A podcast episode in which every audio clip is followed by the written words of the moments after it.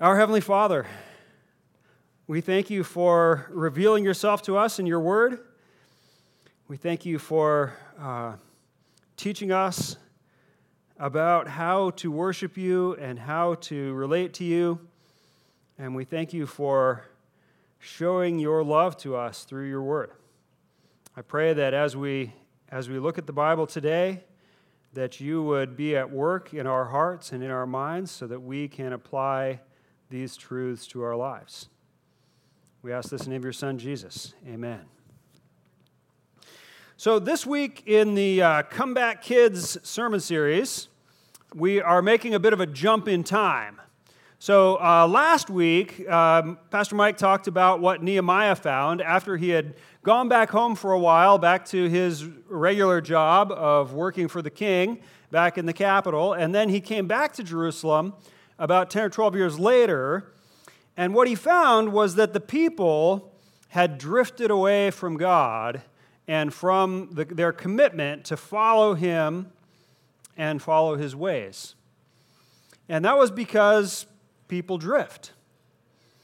You drift, I drift, we all drift off course, unless, as Pastor Mike talked about last week, we man the oars to keep ourselves on course in life. So how do we man the oars? I'm going to give you 5 quick ways to man the oars.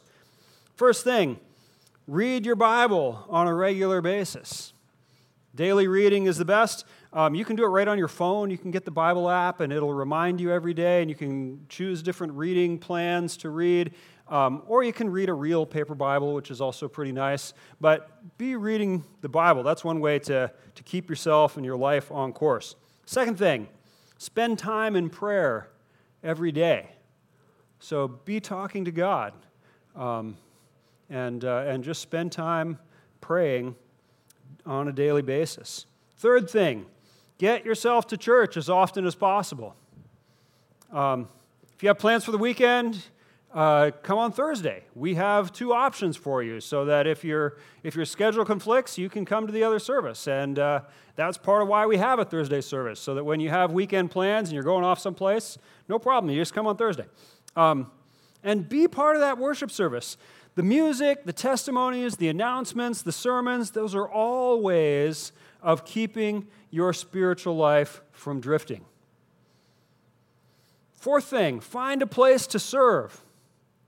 We have a lot of opportunities for service in our church. We just talked about the diaper dash as one way to serve, but it's great for you to have a place where you regularly are doing work for God and His kingdom. And that will also keep you on track spiritually. And the last one I want to mention is join a journey group. We just mentioned how today we're having a meeting for all the leaders, and we're planning our groups and stuff, and in the next couple of weeks there's going to be a group catalog that's going to be distributed, and you should get yourself into a journey group. If you're not already in one, get in one, and it will help you to have a stronger spiritual life if you are part of a small group community that is doing these things together. So that was where we left off last week. We talked about Nehemiah and his return to the people and how they had drifted away and how we can prevent spiritual drift. And so Nehemiah's career then was coming to an end as he was helping the people of God to make that spiritual course correction to correct their drifting. And today we are jumping ahead in time to Malachi, which is the last book of the Old Testament and the last chronological book of the Old Testament. And he was the last prophet before there was a 400-year gap after Malachi until John the Baptist came on the scene as another prophet. And during that whole time, God was not bringing any new prophecy to his people. It was what the Bible that was written, and that was as far as it went. So we aren't sure exactly how long after Nehemiah Malachi was written, but it doesn't look like it was all that long. When we read the book of Malachi, one of the first things we notice is that the problems that Malachi deals with are actually pretty similar to the problems that Nehemiah dealt with. So the course correction in Nehemiah's day was not enough to fix the problem of spiritual drift, which isn't really very surprising because in order to prevent spiritual drift, it's a regular practice of manning the oars. And anytime we're not manning the oars, we're going to drift, and it's important to have these regular times when we course correct and we get back on track and we straighten out our spiritual lives. It takes continual effort to keep us from drifting away from God. And so for the last 2 weeks now of the Comeback Kids that are this week and next week, we're going to be in Malachi, and we're going to be learning about God and his relationship with us from this prophet. So let's start into Malachi chapter 1, verse 1. Here's what it says. It says, "A prophecy, the word of the Lord to Israel through Malachi. I have loved you, says the Lord. But you ask, how have you loved us?" Now that is a big thing right there. There's a reason why this prophecy starts out with God declaring his love for the people and them declaring their doubt of his love. This is the problem that so many of the other problems that come up in the book really stem from. This is the foundation of it. These people do not understand God's love for them. And obviously, this is actually a problem for most of us at one time or another in our lives. Even when we acknowledge as a true point of doctrine that Jesus loves us, we don't really grasp the extent of it. And sometimes we recognize the truth intellectually as a point of doctrine. Yes, I know, God loves me. But we don't really feel it. Sometimes when life isn't going our way, we don't feel very loved by God. And I'm pretty sure that's where Malachi's people were. It isn't that they were unaware that the Bible taught that God loves them. See, God's love for them was not new information that they had never heard before. But they were not experiencing God's love right then in a way that felt real. And so here in Malachi, God reminds the people of some historical facts. So he goes on to say, "Was not Esau Jacob's brother, declares the Lord? Yet I have loved Jacob, but Esau I have hated, and I have turned his hill country into a wasteland and left his inheritance to the jackals." Okay, this needs a little bit of explanation in order to understand what he's talking about here, and to see how this is supposed to help people see how God loves them. So it starts out talking about Jacob and Esau, right? So Jacob and Esau are these guys from way back in the book of Genesis, right, toward the beginning of the Bible. They were the sons of Isaac and the grandsons of Abraham, and they were brothers, as it says here. And if you read their stories, they were both actually pretty sinful guys. But God chose Jacob to be the one through whom he was going to work his plan to save humanity from their sins. And now many centuries have passed, and both of the brothers have become the forefathers of whole nations. So Jacob was the father of the nation of Israel, and Esau was the father of the nation of Edom, which was one of the nations right across the Jordan River there, bordering on Israel. And both of those nations had also proved to be sinful, just like their forefathers, and they had proved to be unfaithful to God. And so God brought judgment on both of those nations. And that's what he's referring to here when he says, I have turned his hill country into a wasteland. See, the nation of Edom had been destroyed by invaders, just in the same way that the nation of Israel had been destroyed by the Babylonians. And the people that Malachi was writing to, of course, they knew all this background. That's why he just kind of refers to it here. They're familiar with all this stuff. Then he goes on and he says, "Edom may say," and Edom, of course, that's Esau's people, though we have been crushed, we will rebuild the ruins. But this is what the Lord Almighty says. They may build, but I will demolish. They will be called the wicked land, a people always under the wrath of the Lord. You will see it with your own eyes and say, great is the Lord, even beyond the borders of Israel. So basically what God is saying here is that the judgment against Edom is going to continue. They will not be able to restore their nation because God will see to it that they are not able to restore. So how is that supposed to convince the Jews that God loves them? Well, it's because they have returned. Jerusalem has been rebuilt. The temple is back. The walls are back. The people have come back from the exile. So the situation of the Jews is very different from the situation of the Edomites. But it is the cause of the difference that's the key thing here, right? God is the one who brought the Jews back from exile. And it is God who has blessed his people so that they could rebuild their walls and their temple. Their nation has been restored by God. They were sinful. They deserved judgment just like Edom. But God's love for them caused him to forgive, and they were restored, unlike their brothers over in Edom. And all of that is because God has forgiven the sins of Israel. They are restored because their sins have been wiped away, and their relationship with their God has been restored. And it's God's forgiveness that leads to God's blessing. Both nations have suffered the judgment of God, but only Israel has been forgiven. And Edom remains under God's judgment.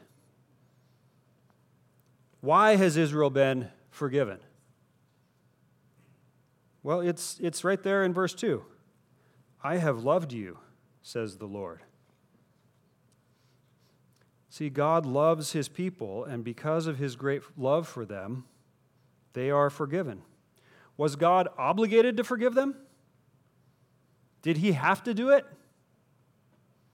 No. The contrasting fate of the people of Edom clearly shows that God does not have to forgive anyone. And in fact, he does not forgive everyone. But the Jews had been forgiven and restored to their place. But they're having a really hard time appreciating that fact.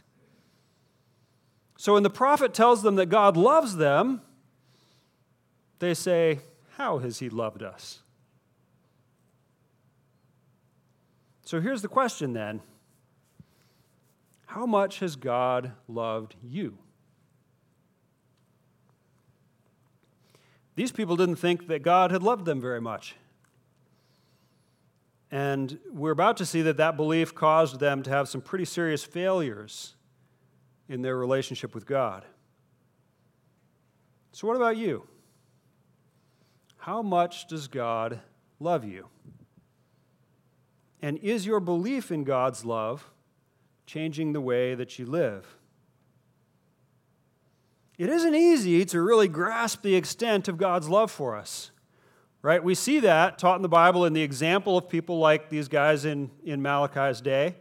But also, besides the examples, the Bible just plain tells us that it is hard to understand the love of God. In one of his letters to one of the churches that he had started, the Apostle Paul tells the Christians there that he is praying for them. And that's a pretty standard thing. Paul often tells people, I'm praying for you. And then he tells them a little bit of what it is that he's praying. What is the content of his prayers for these people. And here's a section of the prayer from Ephesians chapter 3. I'm starting in verse 17. He says, and I pray that you, being rooted and established in love, may have power, together with all the Lord's people, to grasp how wide and long and high and deep is the love of Christ, and to know this love that surpasses knowledge, that you may be filled to the measure of all the fullness of God. See, in order to fully grasp the fullness of God's love, we need the power of God working in us to help us to understand that. That's not just because we're bad at understanding love. It's because God's love is so incredible that it's hard for us to really grasp it. But Paul prays that these Christians, and notice that he includes us in there. Clearwater Church is listed right here in this verse. It says that you may have power together with all the Lord's people. That's us, all the Lord's people. We're part of that, and Paul's praying for us that we will understand how wide and long and high and deep is the love of Christ for us. Even though it surpasses knowledge, he still prays that we'll know it. Now, in order to help us fulfill Paul's prayer for us here, I want to do an affirmation right now where we're going to personalize this verse a bit and say it out loud together. And so first I'm going to read the affirmation, and then we can all say this together to help us to grasp and understand and accept these truths. So here it is. It says, I have been rooted and established in love. I seek God's power to grasp how wide and how long and high and deep is the love of Christ for me, and I want to know Jesus' love for me, even though it surpasses knowledge. Let's say that together. I have been rooted and established in love. I seek God's power to grasp how wide and long and high and deep is the love of Christ for me. I want to know Jesus' love for me, even though it surpasses knowledge.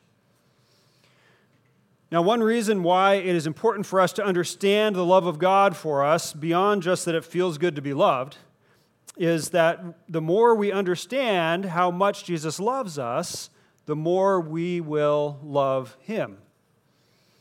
And there's an incident from Jesus' life that illustrates this perfectly. And Jesus did some teaching about it right as it happened. And we find that story in Luke chapter 7. Jesus was invited in this chapter to dinner at a Pharisee's house.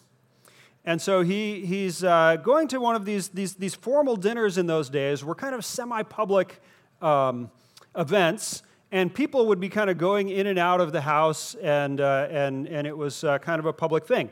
And one of the people who came into the house during this particular dinner was a woman who, according to Luke's description here in the Gospel, she had, quote, lived a sinful life. Now, of course, we're all sinners, but this woman was a notorious sinner who was known in the community as a sinful person. And in fact, Jesus even says that she had committed many sins. So the host, and probably others too, thought that this woman probably shouldn't be there. But she came into the dinner, and apparently she had had some interactions with Jesus previously that caused her to really appreciate and love Jesus. And so she comes into the dinner, and she starts demonstrating her love for Jesus by washing his feet in a very extravagant way. And so the host looks at this, and he is thinking, this is inappropriate. Here is this sinful woman, and she is touching him. And so then in verse 40, Jesus responds. He says, Simon, I have something to tell you. Tell me, teacher, he said. And then Jesus tells a short parable. And in his parable, he says, 2 people owed money to a certain moneylender. One owed him 500 denarii and the other 50. Neither of them had the money to pay him back. So he forgave the debts of both. Now, which of them will love him more? Simon replies, I suppose the one who had the bigger debt forgiven. You have judged correctly, Jesus said. See, then Jesus goes on to point out that this Pharisee hadn't even provided a basin for Jesus to wash his own feet when he came in.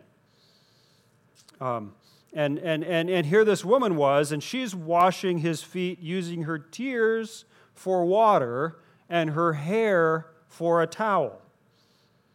She also put some very expensive perfume on his feet.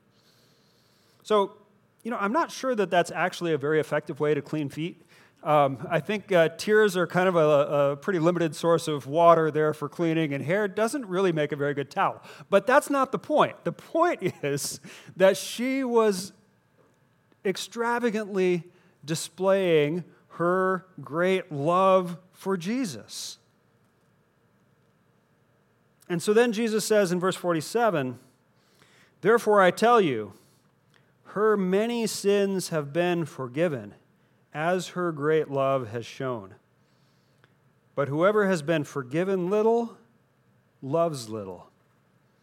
And then Jesus said to her, your sins are forgiven.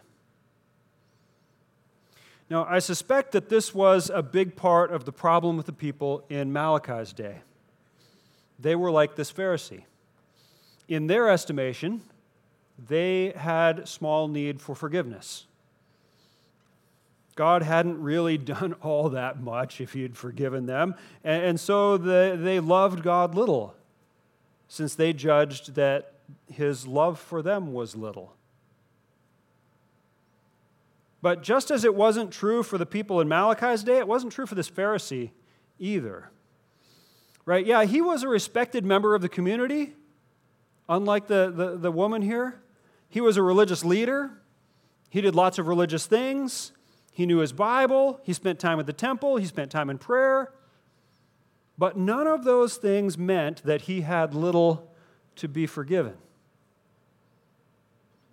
Here's what Jesus said about some of these Pharisees in another passage from the Gospel of Matthew.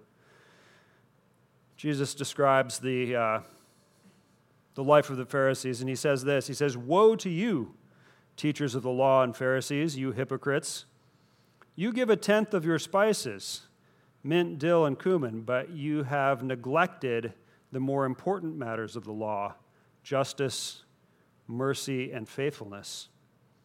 You should have practiced the latter without neglecting the former, you blind guides. You strain out a gnat but swallow a camel. Woe to you, teachers of the law and Pharisees, you hypocrites! You clean the outside of the cup and dish, but inside they're full of greed and self-indulgence. Blind Pharisee, first clean the inside of the cup and dish, and then the outside also will be clean.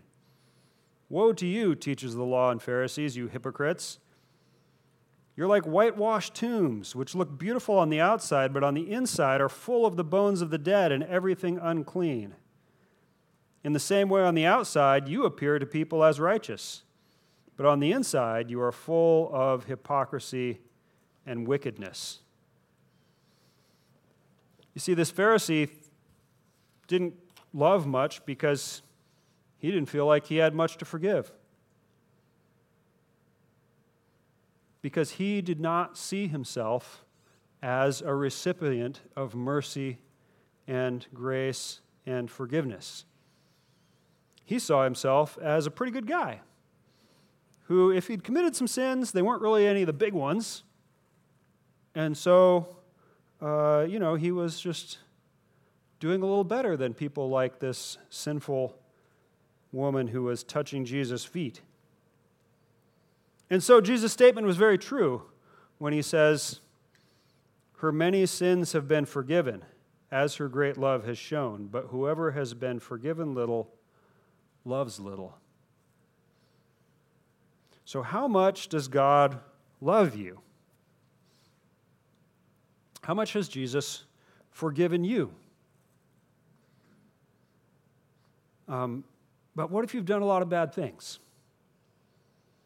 Then does God still love you? I mean, do you see this story? I mean, the poster child for being loved by God and loving him in return is the person who is most sinful. So yes, no matter what you've done, Jesus loves sinful people. And he loves you, and he stands ready to forgive you and all of your sins. And of course, you know, Jesus taking our sins on the cross and suffering the just penalty that we deserved so that we could be forgiven, that was the ultimate demonstration of his love for us. But of course, he did many other things that show his love for us as well, right? He gives us many good things to enjoy in life. He reveals himself to us. He answers our prayers. He has adopted us as his children and given us the privilege of serving in his kingdom and many other things as well. God loves us, and his love for us is extreme. And the more we realize it, the more we will love him in return. So now let's go back to Malachi and see what was the result of the people's lack of understanding of God's love in their own lives. And we'll see that starting in verse 6 of Malachi chapter 1, where it says, "A son honors his father, and a slave his master. If I am a father, where is the honor due me? If I am a master, where is the respect due me? Says the Lord Almighty. It is your priests who show contempt for my name. But you ask, how have we shown contempt for your name?" You see, they just like the first time when God said, "I love you," and they come back with, "How have you loved us?" Again, they come back with, "How have we showed contempt?" And we'll see next week when Pastor Mike finishes some more of Malachi that this is a repeated pattern throughout the book, that God makes a statement and the people come back and challenge it. How is that true? And here they're saying, "How have we shown contempt for you?" He answers in verse 7, "By offering defiled food on my altar." But you ask, "How have we defiled you?" By saying that the Lord's table is contemptible. When you offer blind animals for sacrifice, is that not wrong? When you sacrifice lame or diseased animals, is that not wrong? Try offering them to your governor. Would he be pleased with you? Would he accept you, says the Lord Almighty? You see, when God appeared on Mount Sinai and taught people how to worship him properly and how to bring sacrifices and all these things, he was very specific about what kind of sacrifices were acceptable to offer. And the animals to be given as sacrifices had to be flawless. So blind, lame, discolored animals, not acceptable. And this was, of course, a picture of the real sacrifice that was coming. All of those animal sacrifices and things were just like a foreshadow of Jesus' sacrifice for us, the real sacrifice that did bring justice for our sins. And all these animals, they needed to be flawless because they were a symbol of Jesus, the flawless, sinless man. But the people were bringing in defective sacrifices. The animals that they didn't really want anyway, they brought that to God. And of course, you know, God really points out the problem of these people and their lack of regard for him by pointing out that they would never bring these as taxes to the governor. So they had more fear and more respect for their human governor than they did for God. Verse 9, "Now plead with God to be gracious to us. With such offerings from your hands, will he accept you, says the Lord Almighty? Oh, that one of you would shut the temple doors, so that you would not light useless fires on my altar. I am not pleased with you, says the Lord Almighty, and I will accept no offering from your hands."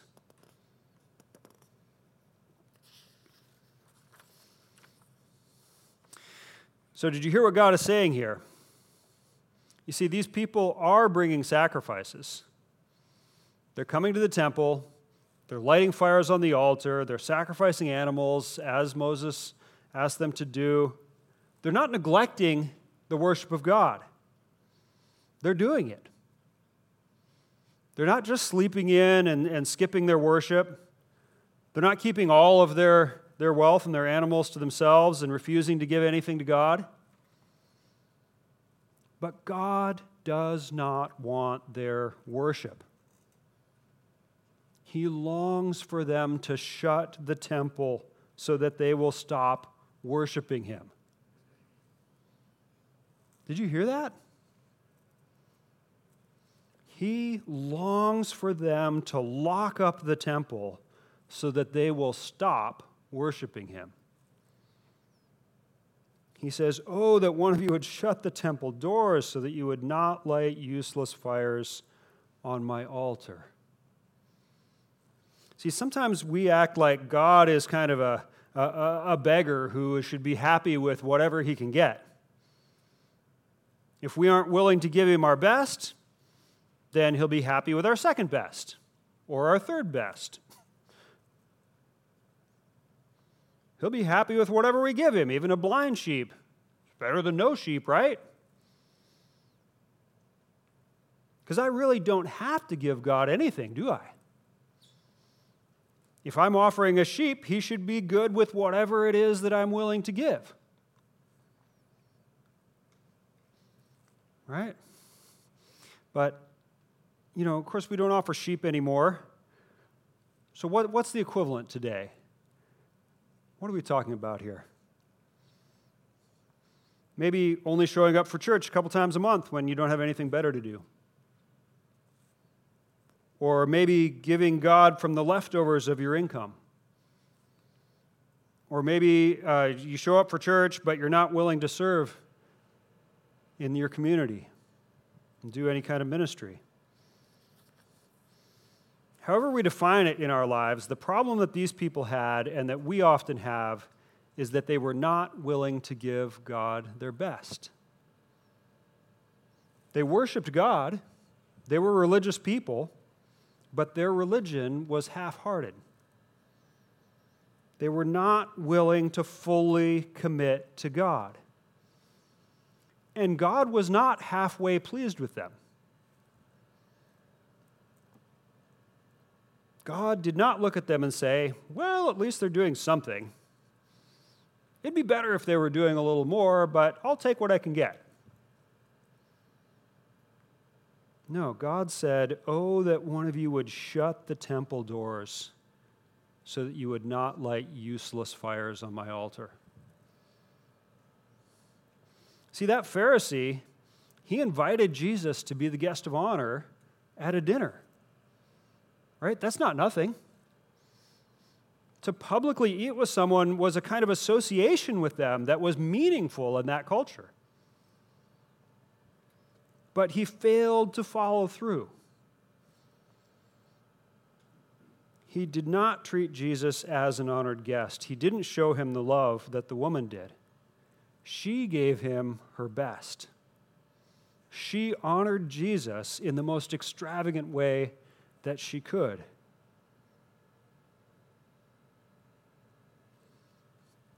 What was the difference? She understood his love for her, and so she had great love for him. The people in Malachi's day, they didn't appreciate God's love for them. God says, "I have loved you," and they said, "How have you loved us? Here, have a lamb sheep."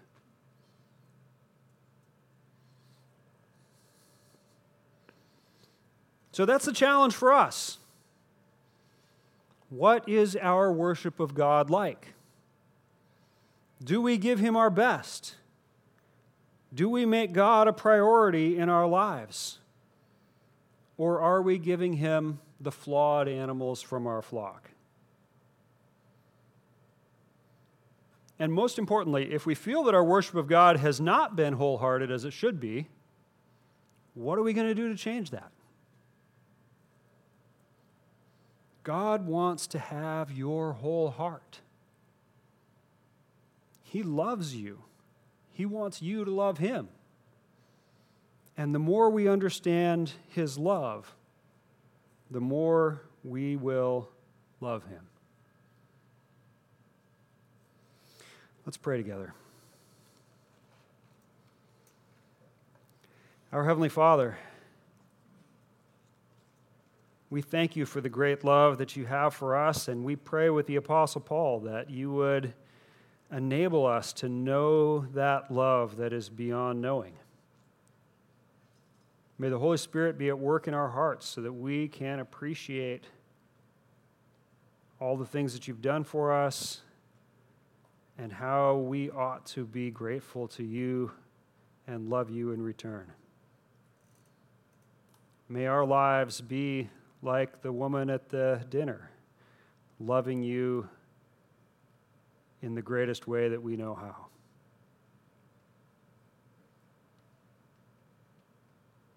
Amen.